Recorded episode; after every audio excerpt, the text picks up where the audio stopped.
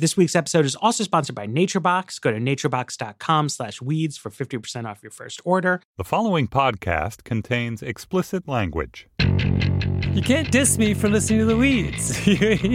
Also, where in Canada is Sarah Cliff from?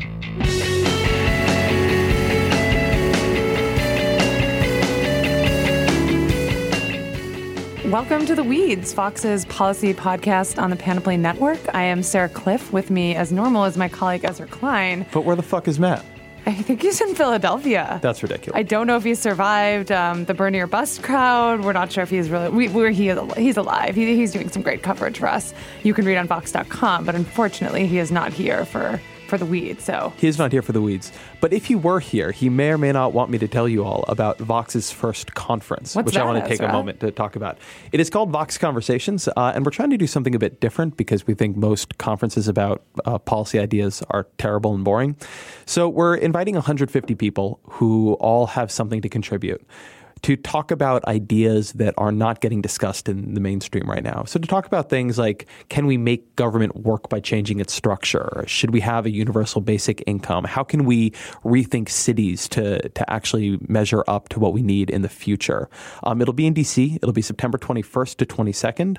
Uh, and as I said, it's a very small group. Um, we're, we're trying to make this something that everybody participates in, that does not have a bunch of panel discussions. Instead, the participants are able to just put a session on the board whenever they want, and whoever wants to show up to it can. So if you feel like talking about the risk of artificial intelligence and how that merges with tax policy, you can, and you can see if anybody else wants to talk about that with you. Uh, if you want to come to this, and I think a lot of you would actually be interested, we have a website up where you can apply for a ticket. That website is http colon slash slash conversations dot vox dot com. So again, conversations dot vox dot com. All the info is there. Uh, the information for applying is there.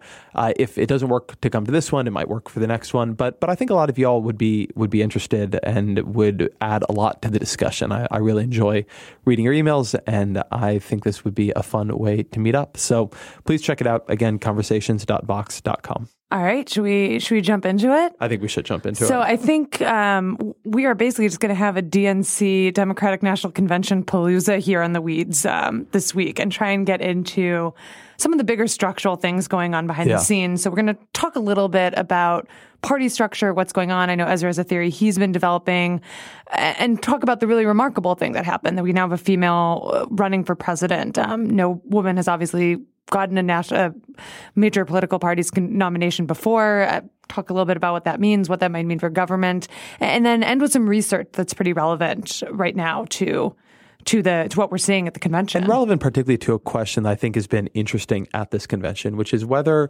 the movement activated by Bernie Sanders will outlast him and has the potential to become, and I want to use this term neutrally, I just use it for, for uh, to, to give people an, an idea, a Tea Party of the left, uh, a movement within the Democratic Party that views the Democratic Party's elected officials as the enemy and, and ends up reshaping it substantially. So I, I think there's some very, we've seen some very interesting dimensions of that at the conference, and I think there's some some interesting research that sheds a little bit of light on it. Yeah. But let's start. You have a theory you've been developing. I do have a theory. So uh, I want to say when this is coming out. We are speaking on Wednesday morning. So it is possible that between when I say these words and when this comes out, something fucking crazy will happen. But I, I kind of doubt it. Hopefully it'd be exciting. What I think we are seeing in these conventions, typically conventions are a, they they show the difference between the Republican and the Democratic parties. Conventions used to play the role often of picking the, the nominee. They don't play that now. They're now a multi-day advertisement in which the two parties explain what it means to be a member, what it means to be a Republican, what it means to be a Democrat. At least that is what normally happens.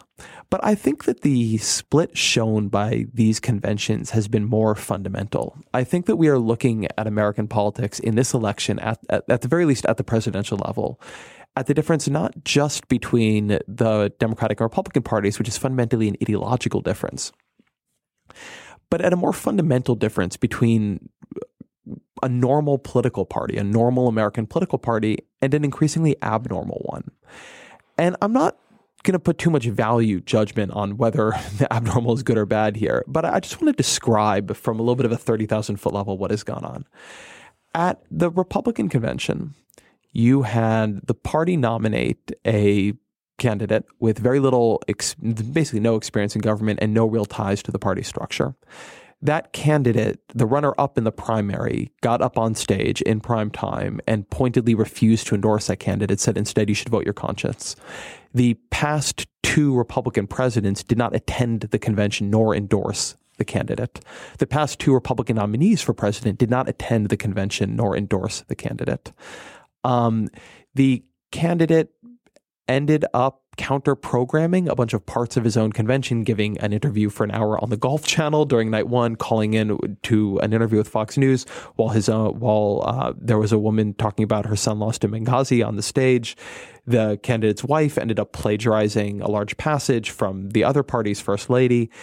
The next day, things got even stranger. The candidate came out the next day uh, after his big speech and gave a press conference where he said the runner-up's father had been involved in killing J F K. He said the National Enquirer deserved a Pulitzer Prize. He said he didn't want the endorsement of the runner-up. The Weekly Standard, which is a very conservative uh, magazine, said they thought he's mentally unbalanced or not of sound mind was a quote, I think.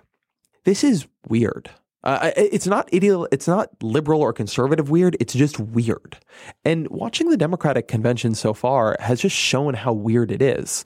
Because at the Democratic convention, what do you have? You have the party nominating a candidate with extremely deep ties to the party's structure, been a member of the party for a long time, has a lot of support from party elites. You have the current president and the previous president and the previous president of that, all um, the, the Clinton and Obama are both there speaking, endorsing her. Carter is also doing a video endorsing her. You have the recent nominees there endorsing her. You have a uh, just a lot more demonstrated party unity. You have a convention being run just at a much more professional level, right? The nights accord to their basic themes. Nobody's speech so far has been plagiarized. And I don't say this to like make fun of Donald Trump. Um, and, and I can even imagine somebody listening to this and thinking, that's great. Like, I don't want a normal political party. But I, I do think this is important because I think we typically are so used to thinking about elections as just working across the Republican and Democratic axes that it's important to recognize that this election is doing something more than that. We are looking at a sort of normal political party with a normal presidential candidate and an abnormal political party with an abnormal presidential candidate. And I think we can really predict what will happen if Hillary Clinton becomes president. And I don't think we can predict what will happen if Donald Trump becomes president. And and that worries me in certain ways. Uh, there are guardrails on American democracy. There are norms that we tend to abide by, norms that we force the political parties to abide by when, when nominating candidates, norms of experience, of qualification, of temperament. And the Republican Party, very unusually, has managed to nominate a candidate who busts those norms. And it, it's hard, I think, to stay kind of shocked about that and to keep seeing it. But the conventions have really been a reminder that something is going on there that is not normal, that is not what it was like for Republicans in twenty twelve or two thousand eight or two thousand four or two thousand.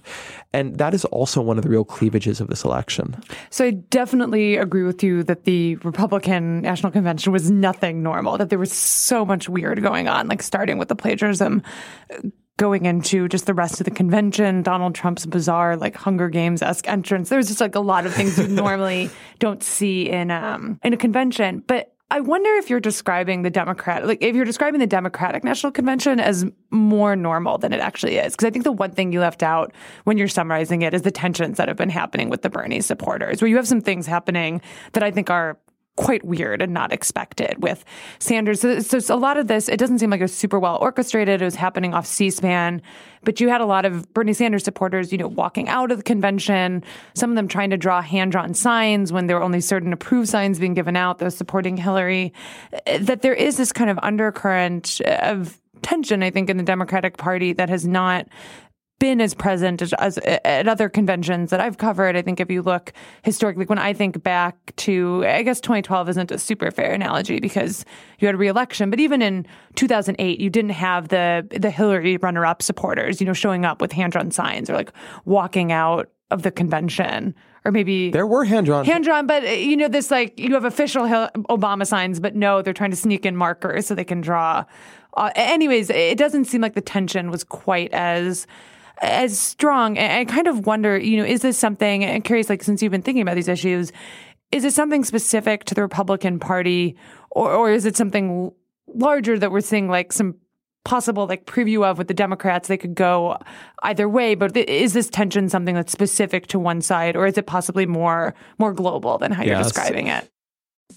If you're anything like me, you know, sometimes you want a snack. And if what's around to snack on is junk food, you're going to eat junk food. And it's it's not great. Um, so if you want to sort of live a healthier life, you can start snacking healthier with NatureBox. Uh, they make snacks that actually taste great and they're better for you. They're created with high-quality ingredients that are free from artificial colors, flavors, or sweeteners. So you can feel okay about snacking. Uh, I, I like some of their dried fruit stuff. They got great apples. They got great pears. Um, they also have some, you know, slightly more indulgent pretzel-y things in there that, that I also uh, I also go for. And they've recently made their service even better. You can order as much as you want, as often as you want, with no minimum purchase required, and you can cancel it at any time. Uh, so it's really simple. You go to naturebox dot com, you check out their snack catalog. There's over one hundred snacks to choose from. They're always adding new stuff. So you choose what you want. They deliver it right to your door. It's easy. With NatureBox, you'll never get bored. There's new stuff there each month. It's inspired by real customer feedback. And if for some reason something comes, you don't like it, they will replace it for free. That's a good opportunity to try out something new. Um, so right now you'll save even more because NatureBox is offering our fans fifty percent off your first order if you go to naturebox dot com slash weeds. So you go to naturebox dot com slash weeds. Uh, that way we get credit. You get fifty percent off your first order. naturebox dot com slash weeds.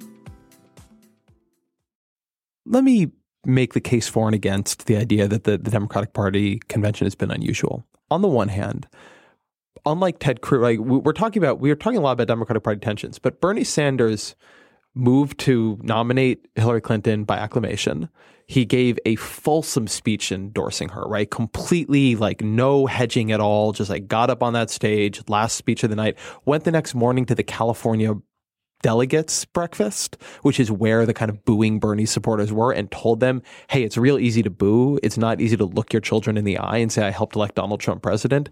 So on the one hand, there's actually, uh, certainly at the politician level, a lot of party unity happening.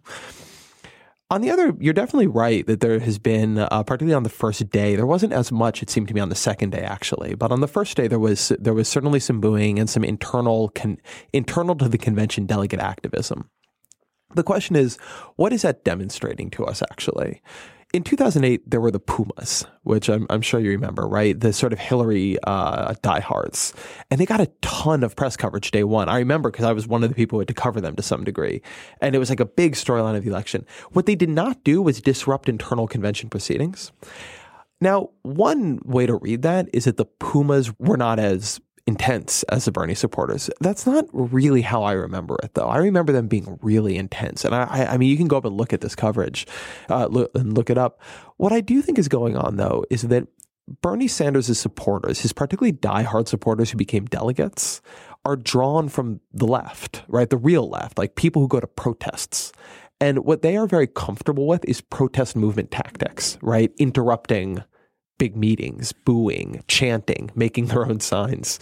And I think in a way where never Trumpers were not actually protesters and Pumas were not actually protesters, like the Bernie Sanders uh, diehards were protesters. Like that's who ended up on the delegate slate. So on the one hand, I think you're right. On the other hand, I do wonder if this is a little bit of a trick of the light, right? That we're not seeing a movement that is very different than those ones, or it's really not different in numbers. We're just seeing a different level of activist sophistication within that movement's ranks at the convention. Now, I do think that the broader thing you're saying, that there is certainly some evidence the Democratic Party is also tipping in a direction that could lead to a, a Tea Party-like uh, movement within it. I think there's some evidence for that. I really do. I am not at all sure that we won't look back at twenty sixteen as an important way stop on the way to the Democratic Party fracturing as well. I just am sure it's not happening yet, right? That everything happening is currently within the normal boundaries. Having a couple supporters of the other candidate boo while the other candidate like endorses the runner-up, it's just not that weird. Um, it's not like the other candidate getting on stage and telling people to vote their con. Right? That's that happened in nineteen eighty, the Democrats, um, more or less, with Ted Kennedy. But I look at this, and the Democratic Party's convention just looks to be within bound within the boundaries of politics to me, and the Republican Party's convention, in ways that I think it makes us feel biased and weird, to say clearly, just seemed outside. It, it seemed like something different.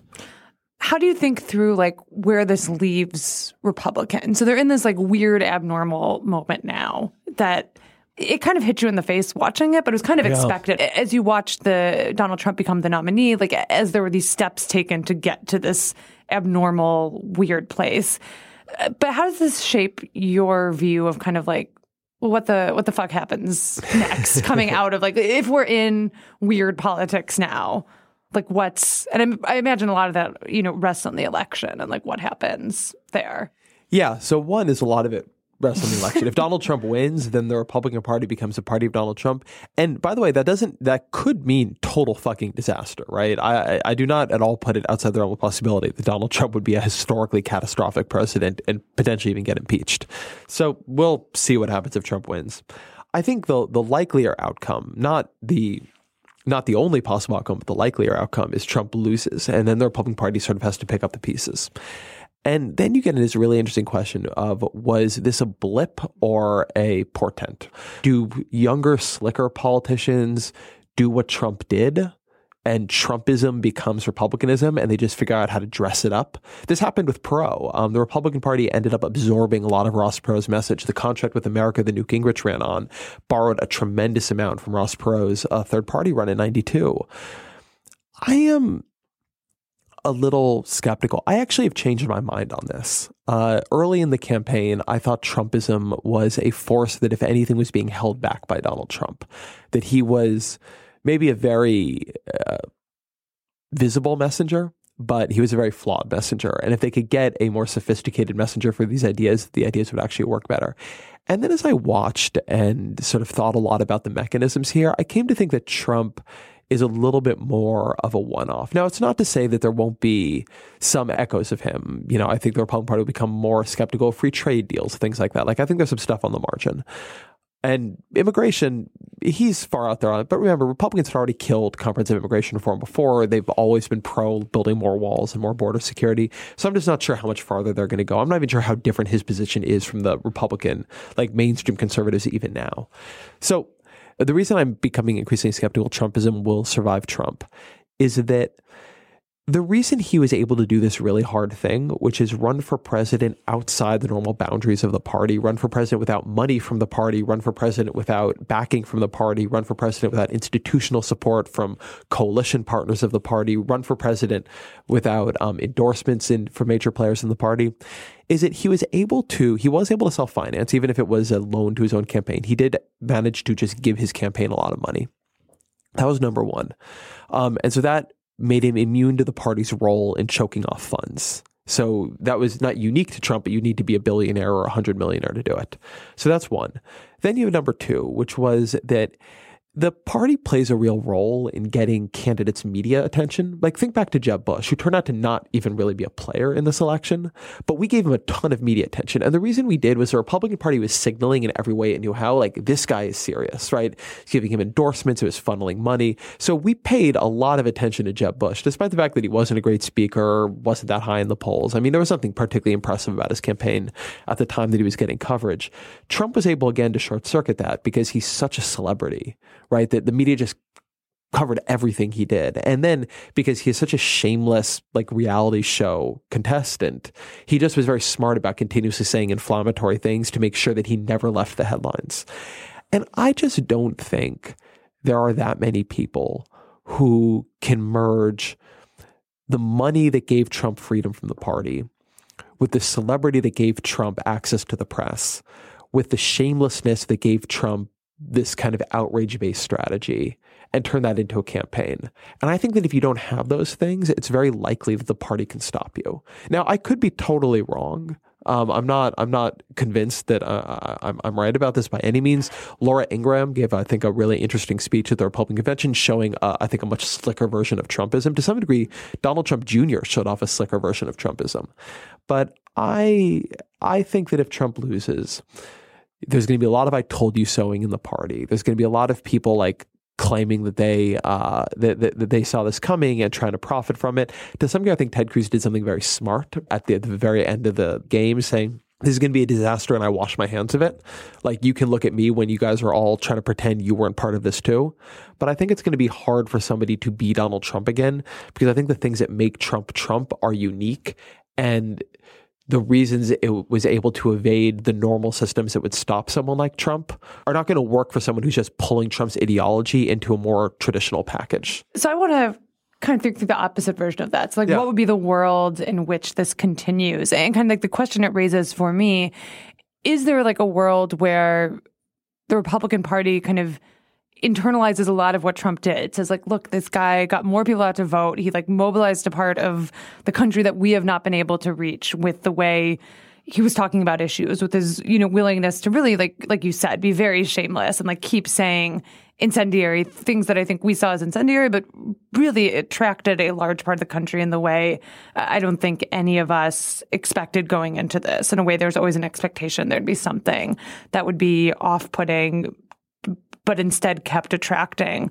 a larger attention.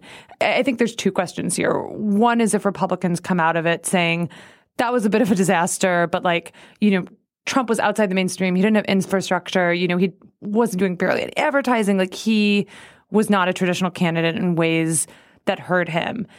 If that's the idea that they come away with, that there's some good ideas here that mobilized more people, is it possible to basically move that into a party structure? Or like you're saying, does it, is it something that necessarily has to exist outside of a mainstream? Like, does it have to exist in opposition to this organization?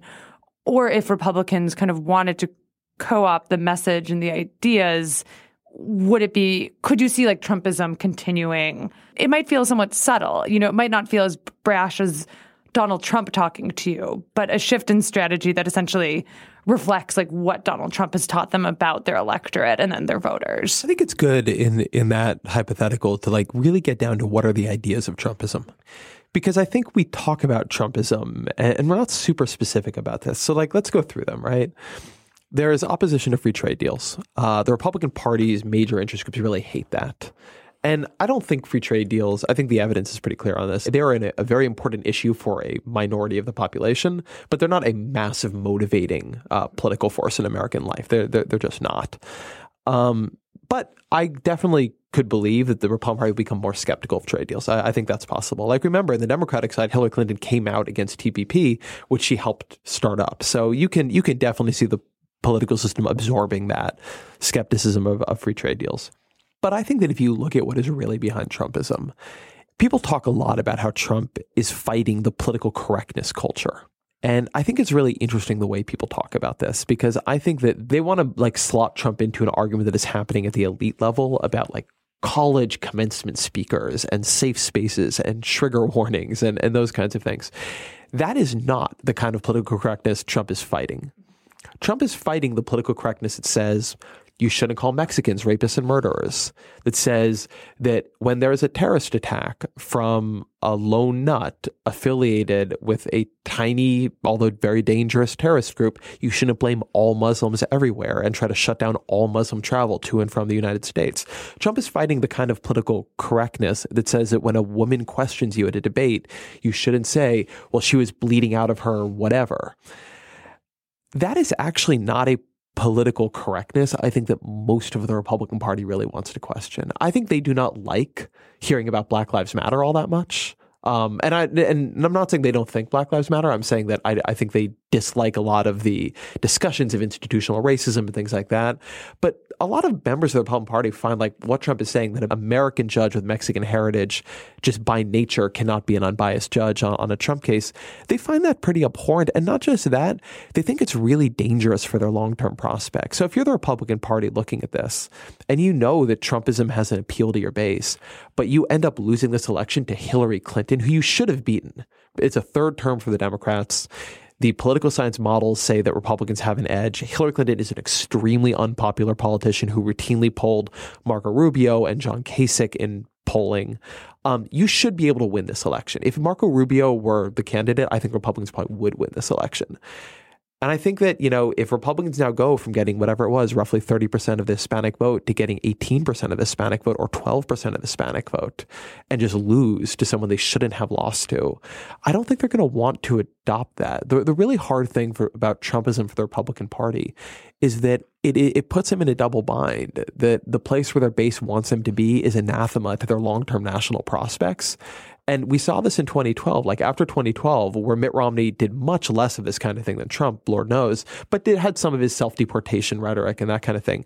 The Republican Party, the R N C, came out with this autopsy, this report where they basically said, like, to be a national party in the future, we need to be much more open and welcoming and inclusive. We need to pass comprehensive immigration reform. Trump is the opposite of that, is likely to lose a more winnable election than Romney lost. And I think that the party is not going to want to go in that direction, but that is the real lane of Trumpism. Right. And feels like a direction they're being pulled in. Because yeah. I think, you know, earlier when you were saying they don't want this, like I was thinking through like, well, who is the who is the they there? Sure. And I think it's the people like writing those reports, the people doing autopsies of the Republican Party. And I think it's a struggle. And it kind of like takes us back to like why we're in this abnormal moment right now. I think it's a lot of reflection between like the they of the people writing the autopsy report and the people who are voting in the primary season that, and this isn't exactly giant news, but a, a huge divide between what they see the future of the Republican Party as. And I don't know how the Republicans like transition smoothly through that. Like they did the autopsy. They have a sense of like where they want to go. And then the exact opposite yep. happened. Um, And I don't know if where that leaves them, kind of seeing this is what we think works and this is the thing that mobilized a lot of voters, like got a lot of people excited in a way that they weren't before, and like how they kind of like reckon with like which path they end up on after this.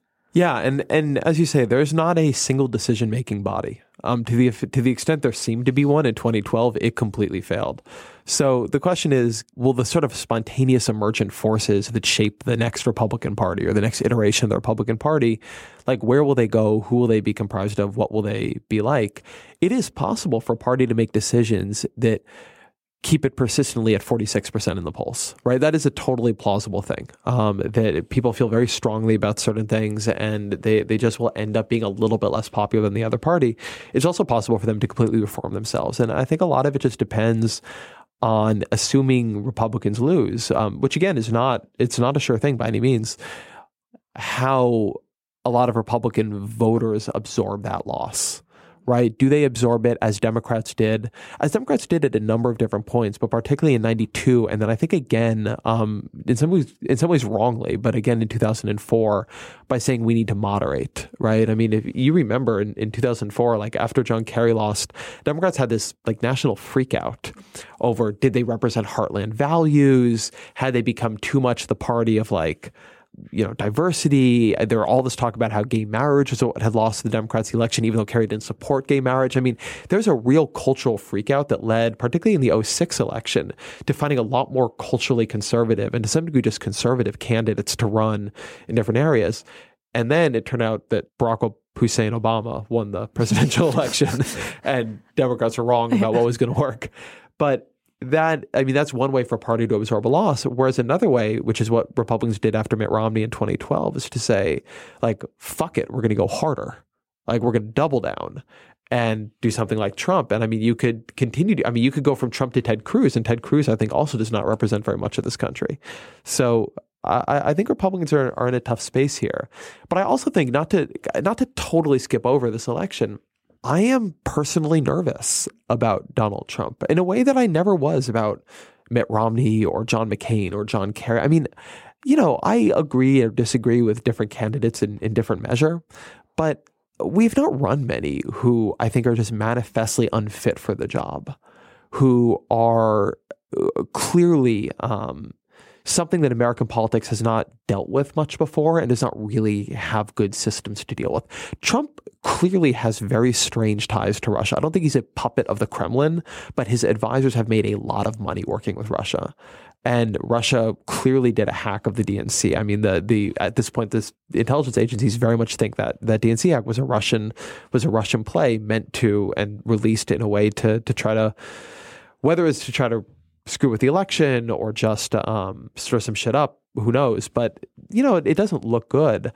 Trump is a guy who's clearly vengeful. Um, you know, he sat the Ohio delegation in a shitty seat, even though it was like a convention happening in their state, just because like they didn't vote for him. He's been running around saying that Ted Cruz's father helped kill J F K because like Ted Cruz opposed him in the primary.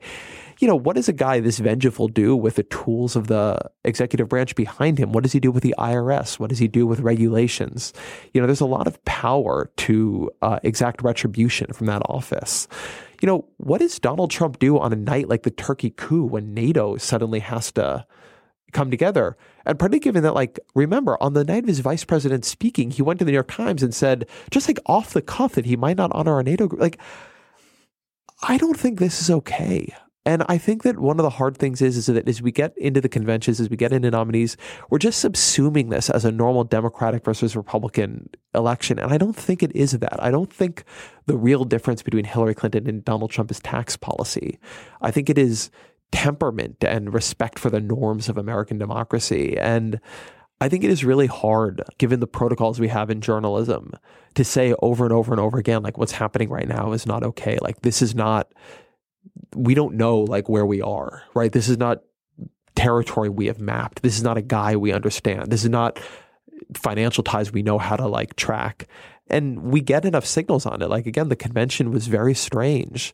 But, but it also like normalized. We're just in a yeah. strange space. It, it almost like, it felt like it normalized it in a way, like watching yeah. um, like the roll call vote. Yeah. Where it just like felt like, you know, it was the same thing over and that we've seen that's like yep. iconic. Like, and however many delegates for the next president of the United States, Donald Trump, like this very normal seeming nominating process that felt like it was like layered on top of this abnormal thing that was happening. Um, kind of as much as like the conventions felt abnormal, I felt like they also, they brought a sense of like normalcy to like an yeah, insane, right. um, an insane election season. You know, there's some talk that you might see, um, delegates have a coup, like try and nominate someone else, like have a contested convention. That didn't really happen in any sort of real way. Like you did have Ted Cruz's speech. That was certainly abnormal. But actually, like the convention, you know, the protests were way less extreme than we thought they would be. The nominating process was like super smooth. So, you know, there is abnormalcy to it. But at the same time, when like I think of it in the span of the kind of batshit nomination election we've had so far in twenty sixteen, it felt like a normal event. Like it had the features of a nominating convention that like we expect from these sort of things. Yeah, it's only I think if you thought about it and like right. really looked at you like, wait, no. I think it was um, our, our editor, Kay Steiger, who had this great line where she called it the uncanny convention. Mm-hmm. It sort of looked normal, but like if you like, wait, no, that's not a real person. You know, that's a like that's three boys standing on top of each other in a trench coat. And, um, and and I think it really had that quality. That may be a good segue though to talk about the other roll call. Yes. At the Democratic that, that's Convention, a good, which that's is sort a great of a, segue. Which is sort of a fascinating moment. So we now live in a world where a woman has been nominated for president, and that was not true yesterday when we woke up, and kind of a big fucking deal. Um, we, we've talked about this issue before on The Weeds, and I remember very specifically having a conversation with Ezra and Matt about, like, why does this matter? And I think you guys were pushing the point that I was kind of pushing back on, that, you know, having women in office might lead them to govern differently, that they might, you know, be more willing to like change the way their office works, like make it a workplace where someone who has a family, where a woman who's taking care of children can succeed. Um, I was generally resistant to that. And I have changed my mind by reading a lot of political science research and become really convinced that there is likely, you know, going to be a very substantial difference in how a woman in the White House would govern. And the thing that has convinced me is reading a lot of, so we don't have research on what how female presidents in the United States govern because we haven't had a female president. We do have lots of research on how women in Congress govern. And something that struck me as really remarkable is a study that uh, that, that really shaped how I think about these issues is a study by a political scientist named Michelle Swartz, who basically looked at what types of legislation different representatives um, sponsor. And what she found, as you'd expect, is that Democrats sponsor more women's health legislation than Republicans. But the thing that really surprised me was that if you look at liberal men and liberal women, you still see liberal women sponsoring twice as much women's health legislation as men. And if you look at conservative men and conservative women, you see the exact same gender divide, that when you really isolate gender, there is a significant difference in in what sort of issues people want to bring attention to. And really it's part of a larger body of research that has really made me think that, you know, the experience someone is bringing to a job is going to have pretty significant effects on the way that they govern, and that voting for women is actually vote. It does seem to be, you know, whether you like it or not, like voting for more attention to women's issues. I mean, that, that definitely seems right to me. Also to say that I think representation is important, um, visual representation. I, I am... very uh, affected, and I, I, I don't just mean influence, but I mean like emotionally affected by the research showing over and over and over again how important it is for people to be able to imagine themselves doing different kinds of things. And and I, you know, you see this discussion all the time, like you see it around T V shows and, and panel discussions, and, and people are always, you know, and people pushing like, hey, like, why is Marvel, you know, not having any uh, female-driven superhero movies? And, you know, some people listen to that and say like, well, who fucking cares? It's a superhero movie. But but people care. And I think you want to take that really seriously, that it is, and I think the research really backs this up, that the idea of not being able to see yourself as the kind of person who does X really makes it harder to become the kind of person who does X. There's never been a woman president. There's never been a woman vice president. There's been a female vice presidential nominees, but never a female vice president. And so little girls have never been able to look at the television and see a woman president on it. And I think that matters. I mean, something Michelle Obama's speech, which is a, a pretty powerful speech, talked about was that young African-American uh, boy who came into the White House and asked the president if their hair was the same. And it led to this like amazing photo that still hangs in the White House today of President Obama bending down while this little black boy touches his hair. And that matters. Um, so I, I think you're right to say like it'll matter in policy, but I also think it'll matter in some way that is a little bit hard to see now or hard to measure, and is not going to change anything in two years or four years.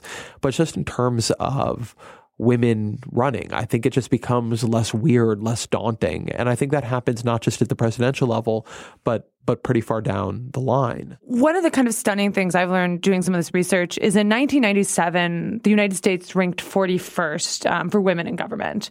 We have since fallen to um, to ninety-first. Oh, wow. Like we are falling behind and falling behind fast. So we've been gaining women in Congress, but not nearly as fast as other countries have. And when you look into the research, why, it's really about women running. Like it, women get elected at the same rates as men do, but there are just so many fewer women candidates. Um, Pew did a survey of like who runs for office, and they found about a quarter of candidates are female. And the things that hold women back are certainly not qualifications, like the women are, you know, graduating from college, from graduate school, at similar at, you know, similar rates, if not higher than men. It's kind of like seeing yourself as a candidate. Like there's a political scientist at um, American University, Jennifer Lawless, who's done all this great survey research.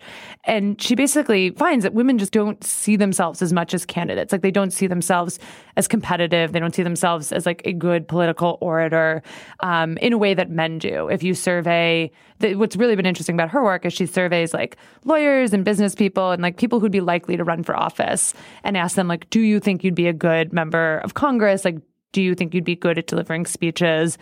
And the gap is just remarkable at how we picture ourselves. And, you know, talking to her, talking to other political scientists, that is where the challenge is. There was this quote I got that was like both great and depressing, you know, with from one political scientist saying, you know, there are millions of men who wake up every day and think, I would be a great congressman. There aren't women doing that. If there were, that would likely help solve a representation problem. Like these women would run, and like from everything we know about gender and elections, they would win as at equally high rates as men. But it's like that initial step towards running is like the place where we're, why we're falling behind internationally. That's so interesting. And so I just did this long uh, profile of Hillary Clinton and or essay about Hillary Clinton or something about Hillary Clinton. It's great. And read it on you. Vox. Where, read it on Vox dot com. Um, you can search Hillary Clinton Vox Listener uh, in Google and you will find it.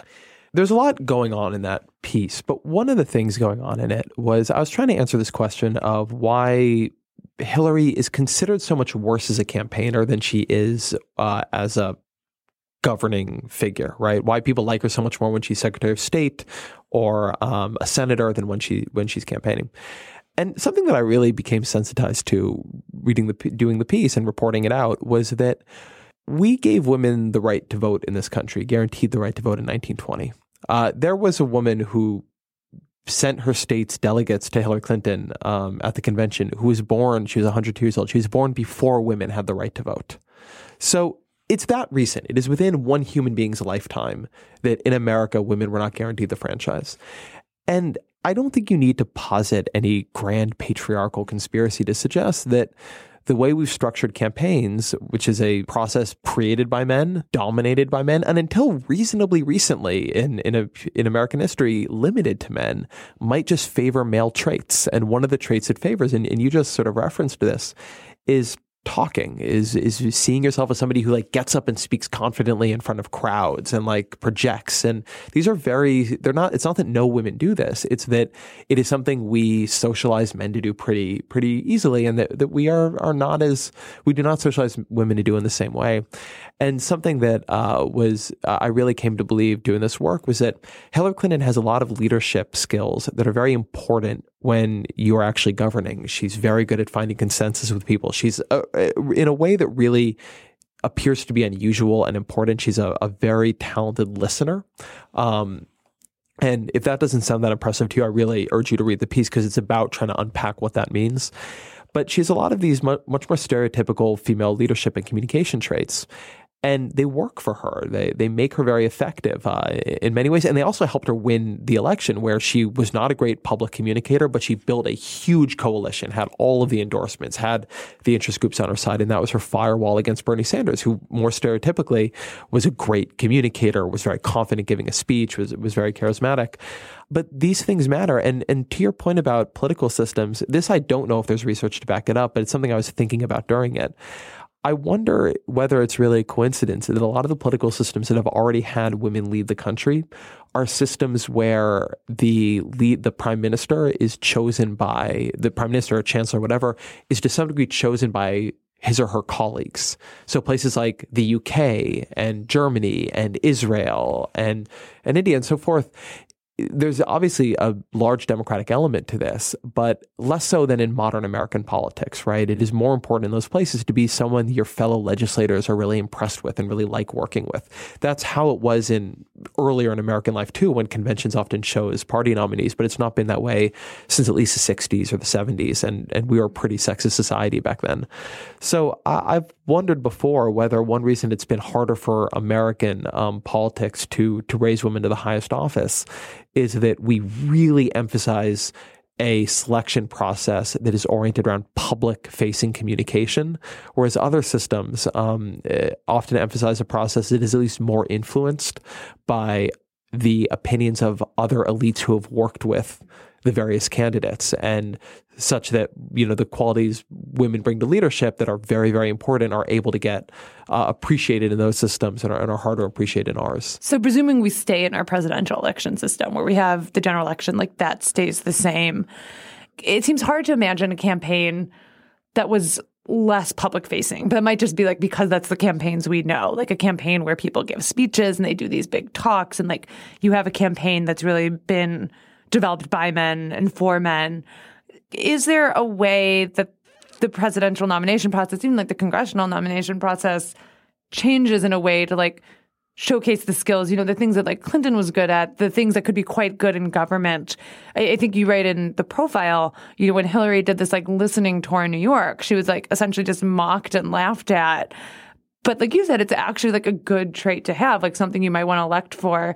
I, I'm curious like how you think about the playing field like going forward and whether this just like remains like a shitty environment for women or if it like actually improves as more women enter it. I, I don't I don't know. I, I don't see it changing much in terms of its emphasis on public-facing communication. I don't think we're moving to a parliamentary system, um, even though I think there there's some appeal to that idea. Next time on the Weeds. Yeah, right. Um, but I do think, one, it's worth saying that the fact that some traits trend male or trend female. That that's a statement about aggregates and not about individuals. Elizabeth Warren is clearly a, like a really talented like public communicator. She's very good at giving speeches in front of a bunch of people. And and Carly Fiorina on the Republican side, I think, was a very talented public communicator. She was, I thought, the best debater in the Republican field.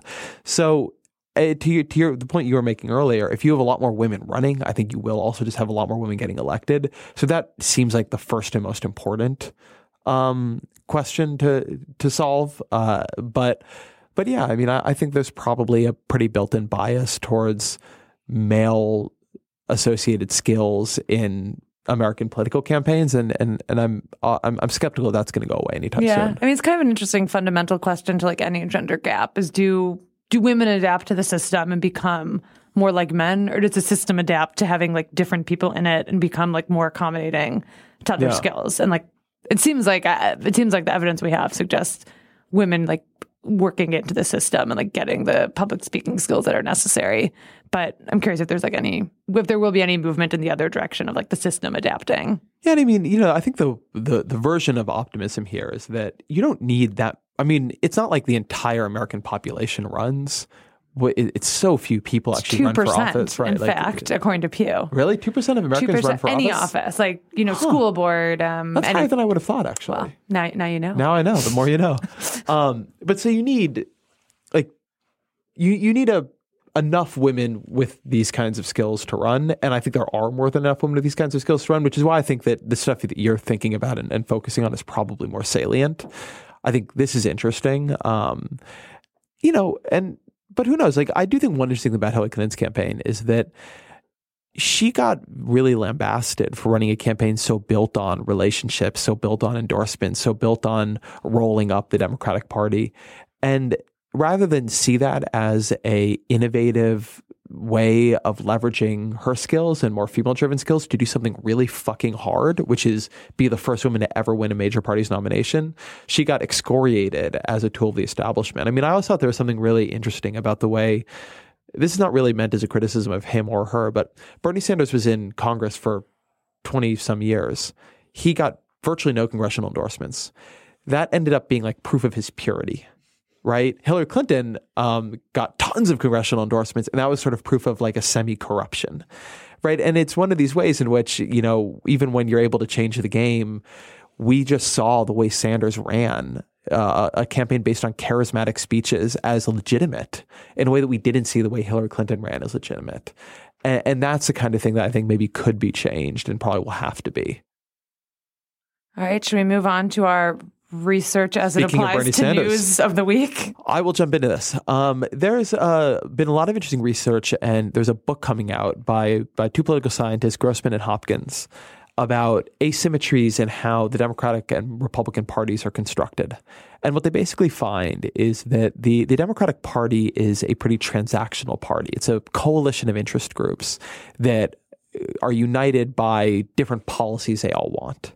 The Republican Party is more philosophically oriented. It's, or, or as they would call it, ideologically oriented. It's much more united around an idea of conservatism.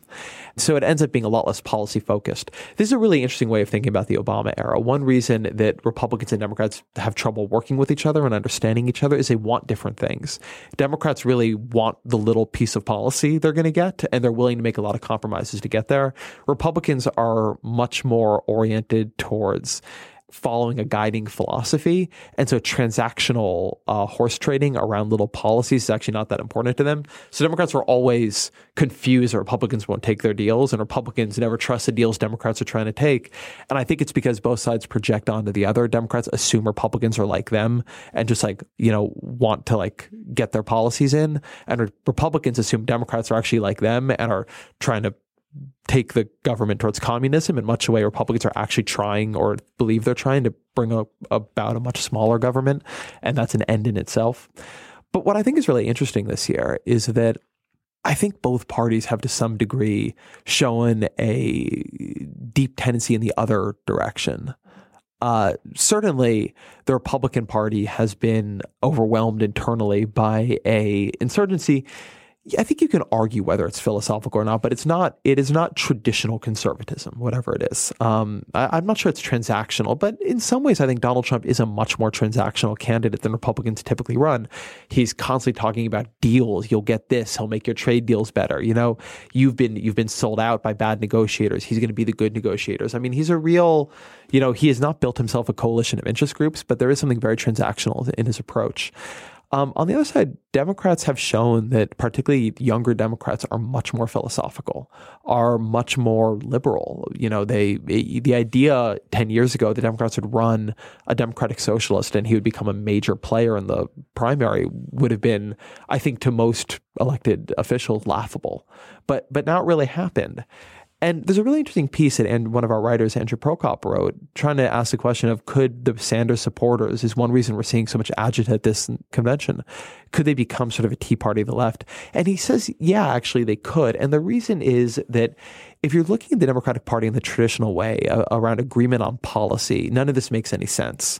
Um, it is a case that Sanders and Clinton more or less agree on policy and definitely agree directionally on policy. It's true Sanders goes further with free college, further with single payer, but they both want to move the country in the same direction. Andrew's done a lot of reporting with Sanders supporters and has interviewed Bernie Sanders and, and so on, makes a point that that's actually not what the Sanders movement is about, that there is a much more philosophical view about how politics should be conducted. Uh, and, you know, they see big money politics. They see the Democratic Party's reliance on wealthy donors, on corporations as in and of itself corrupting. And so much like the Tea Party came to see sellout Republicans as the problem, these Sanders supporters, it's very easy to imagine them in a Hillary Clinton administration coming to see Hillary Clinton and more corporatist Democrats as the problem. And you, you can really see the split between a younger, more philosophical, more ideological Democratic Party and a somewhat older, more transactional, more interest group-oriented Democratic Party that Hillary Clinton represents. And it isn't hard to see that becoming a real fault line in the coming years. So how do you think about, because you've written a lot about um the forthcoming book, all this research from Grossman and Hopkins on these differences between Democrats and Republicans. So does, like, when you watch what's happening now, particularly, I think it's really interesting to think through how that research will have to handle, like, what is happening with Sanders right now, which does seem quite ideologically driven. And, like, I would find, like, healthcare, like, a great example of that, where, yeah, like, they would both support, like, Sanders is excited to see Hillary endorse a public option, but really what his supporters want is single payer. Lessen the idea of, like, oh, let's get some people insurance, but, like, a philosophy of, like, everyone should have access to insurance is, like, a universal and private right. insurance shouldn't and exist, private insurance right? Should be like, out. I think that's part of the philosophy. Yes. Um, how do you think about this research that you've been writing about and looking at for a number of years, like, as you watch the Sanders insurgency and, like, does it kind of throw into question their thesis that these parties are quite different to the core? So as of now, I mean, look, they marshal a lot of really interesting evidence from polling data to how Republican Democratic presidents act in office, uh, on and on and on. Uh, they, they do really interesting mapping of interest groups. So I think they have really they have a really good evidence, at least in a backwards looking way. The parties have been different. And it's not to say the parties are all one way or the other. Obviously, there's a philosophical component to the Democrats, a transactional component to the Repo- Republicans. But there is a there, there are differences in degree here. You know, looking forward, I think we don't know. Uh, I think that's a, the hard thing. And we were talking about this a bit earlier with how to how to read the Bernie Sanders convention. I don't think we know yet. Um, I am a little skeptical that Democrats are going to spin off and become like a fully philosophical sort of democratic socialist party. Could happen, but very well may not. I think that there might be particular things about Hillary Clinton that made the Sanders insurgency more potent. Hillary Clinton is a real representative of this kind of politics in a way Barack Obama, who practices a very similar form of politics, is not, right? Like Hillary Clinton and Barack Obama both raised a ton of money from banks, but Barack Obama just gets a lot less shit for it than Hillary Clinton does. And so I think there's something about Hillary Clinton just being very a little bit culturally out of step and not having a lot of loyalty from younger Democrats that ended up giving potency to the Sanders campaign. I don't know who will run in twenty twenty, but you know, if you imagine it's going to be people like Elizabeth Warren and Cory Booker and and so on. You know, even Elizabeth Warren is much more traditional in her approach to politics than Sanders, even though she's able to channel a lot more of what Sanders does. And and Booker, too, is very much like Clinton, I think, in his approach to politics, but doesn't come across as quite so establishmentarian. And I think some of the things, like when I'm thinking of the question Andrew wrote in his piece, like, will there be a Tea Party of the left? A lot of it is kind of like boring logistics. Can you field candidates and like run this movement? And I think one thing that's pretty clear, we've talked a lot about, you know, what will happen to Republicans if they lose the presidency. Either way, like, they're kicking ass in state politics. Right. Like, they are a dominant force there, really have been. I mean, especially since like the twenty ten midterms have just been like owning state legislatures, thirty of the fifty governors are Republicans. And that's where, you know, you do see the Tea Party activity in the House, and it's certainly been influential, but a lot of it's act like a lot of the influential Tea Party activity is happening in the state legislatures. And that's also where you kind of start to get candidates, like when you want to run someone for Congress, when you want to challenge someone from the left, like you might be looking at your state legislature to get the people who can do that. And the Democrats have like just not shown an ability to organize around that, like that they have a much smaller. If you want to start this movement, you're going to have a much smaller crop of people, of potential candidates to start the movement with. Um, and that's like not an ideological fact about either party. It's something kind of more structural and logistical, but that kind of seems to be like a gatekeeper function of of running a new, of, you know, shifting where a party is. I think that's right. I, I think traditional Republicans have been much better at organizing at the state and local level. And I, I think that it's an open question what happens to the Sanders insurgency after Sanders, right? Currently, Bernie Sanders is still a player, but he's going to go back to the Senate. And he's not traditionally been a great movement builder. Uh, he's a little bit of a lone wolf kind of politician. So we'll have to see. Uh, oftentimes, these things burn out. I remember the efforts to continue Howard Dean's uh, group. I think they, it became Democracy for America, if I'm not wrong. You know, there was really an effort to keep the Dean insurgency alive, to keep the Obama movement alive. I'm sure there'll be one to keep the Sanders movement alive, but but it's hard, it, and it, it traditionally has not worked that well. It's worth noting that the Tea Party needed a very powerful catalytic event to emerge, right? It emerged amidst the most serious financial crisis in since the Great Depression, and it emerged when the mobilizing enemy was a a, a very um, policy aggressive African American president. Uh, I'm not accusing folks of racism here. I'm just saying that there was a lot of change simultaneously: demographic change, policy change, economic change, and it, there was a sort of pure ability to mobilize against an opposition that had all the power because Democrats controlled everything in Congress. Well, and Obamacare was really like, that's when you saw the summer of like the really intense protests. That that's too. When like death panels happened. And this is like a lot of stars lot aligned of stars where aligned. That happened in like August of twenty ten. And then you had midterms in November, um, that you had like a lot of things happening at once yeah. that really. And funding for these people as well. Um, right. So a lot of things happening all at once. Yeah, and I just don't know if uh, if we end up in a Hillary Clinton presidency, if that is, you know, the kind of half a loaf stuff you're going to see there. Is that that mobilizing? Um, it, it, it may be, but but I'm a little skeptical. Donald Trump presidency, I, I think, will be a very mobilizing event. But I, th- I am, I, I, th- I don't know what kind of mobilizing event it will be, because it won't just be for sort of Sanders supporters. It'll be a very mobilizing event for, I think, a much more diverse uh, set of Democratic interest groups and players and voters and so forth. And I don't know what form it would take. I think it might just channel into the main Democratic Party. But but it's interesting, and and I do think that the the thing we are seeing is that the younger Democrats are much more philosophical. And so what the Democratic Party looks like in twenty years, let's put aside two or three or four, but twenty years, I think is clearly pretty different than today. And I think it's clearly a more, you know, I think it's still pretty policy heavy, but it's much more ideological. Uh, and, and whether you think that's good or bad, I think is a bit of an open question, but I think it's important. Yeah, I agree. All right. I think that's the Weeds for this week. All right. Thank you for listening to The Weeds, a Vox podcast on the Panoply Network. Thank you to our producer, Efim Shapiro. Uh, we will be back next week. See you then.